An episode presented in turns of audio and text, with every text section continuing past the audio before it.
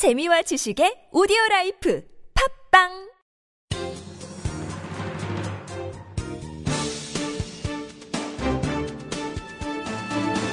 일간사설 5월 27일 수요일 경향신문 사설. 4대 강도 모자라 5대 강 사업까지 벌이나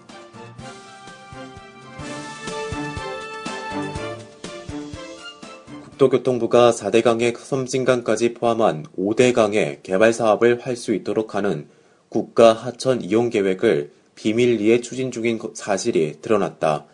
경향신문 보도에 따르면 그제 국회 국토교통위원회 이미경 의원이 공개한 한국건설기술연구원의 국가 하천 하천구역 지구 지정 기준 및 이용 보전 계획 수립 최종 보고서는 5대강의 친수 지구를 현재의 8,595만 세제곱미터에서 1억 3천만 세제곱미터로 확대하는 내용을 담고 있다. 한국건설기술연구원은 2013년 국토부에서 용역을 받아 이 보고서를 작성했다. 법적으로 개발이 허용되는 친수지구가 확대되면 난개발과 환경 파괴를 막기 어렵게 된다.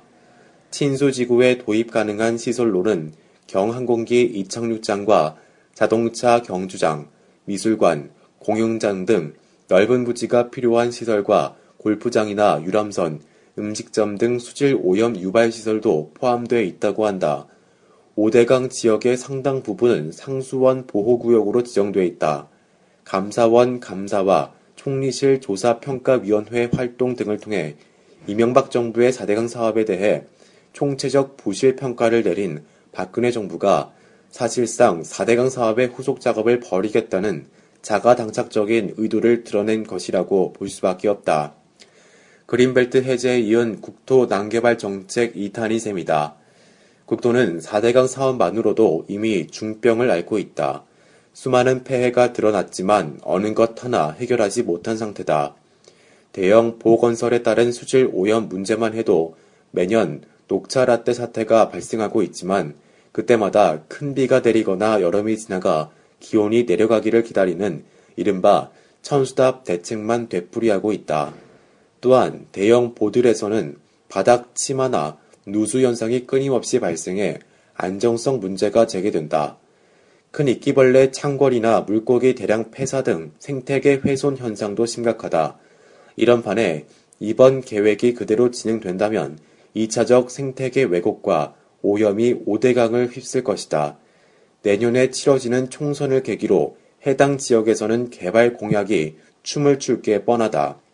정부가 시민사회의 반발에도 불구하고 5대강 사업을 추진하는 것은 경제 활성화를 위해서일 것이다. 하지만 같은 목표를 내세웠던 4대강 사업에서도 돌아온 것은 천문학적 적자와 텅텅 빈 위락시설 뿐이었다.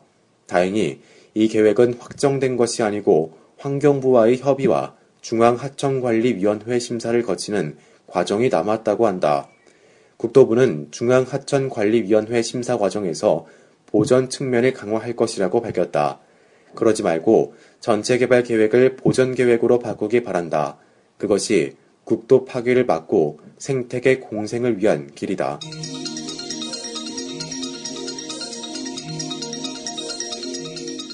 황교안 후보자 도덕성 의혹 철저히 검증해야 청와대가 어제 황교안 국무총리 후보자의 인사청문 요청서를 국회에 제출했다.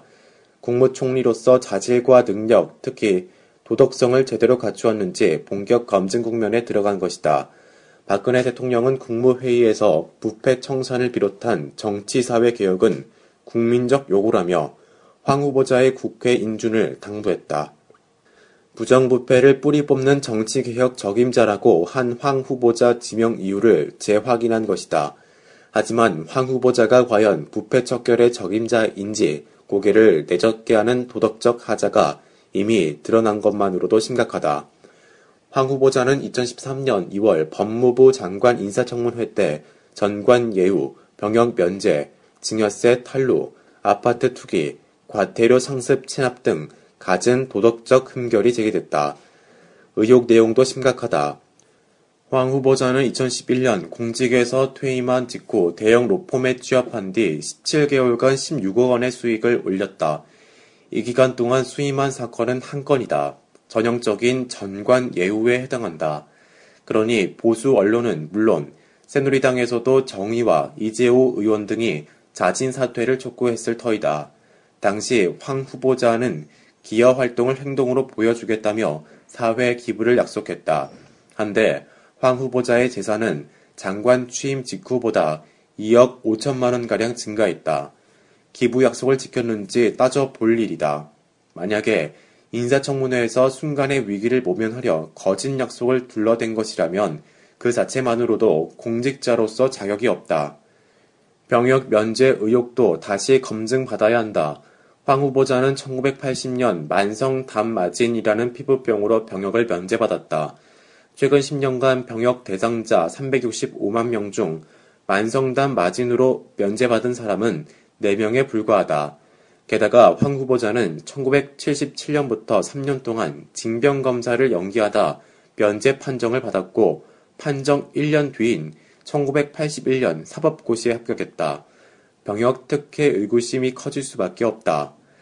도덕성 말고도 황 후보자를 두고는 정치적 사건 처리에서 이념 편향성, 4.19 혁명을 혼란으로 5.16을 혁명으로 표현한 반헌법적 인식, 전임 대통령 비하 강연, 뒤틀린 종교관 등 심대한 쟁점들이 제기됐다. 법무부 장관 인사청문회 때는 미진하게 지나쳤던 황 후보자 의혹들에 대해 이번에는 국민 눈높이에서 철저하고도 면밀한 검증이 이뤄져야 한다. 법무부 장관으로서도 부적격 판정이 일었던 의혹들이다. 내각을 통할하고 백만 공직자의 사표가 될 국무총리의 청렴 잣대는 더욱 엄격히 적용되어야 한다.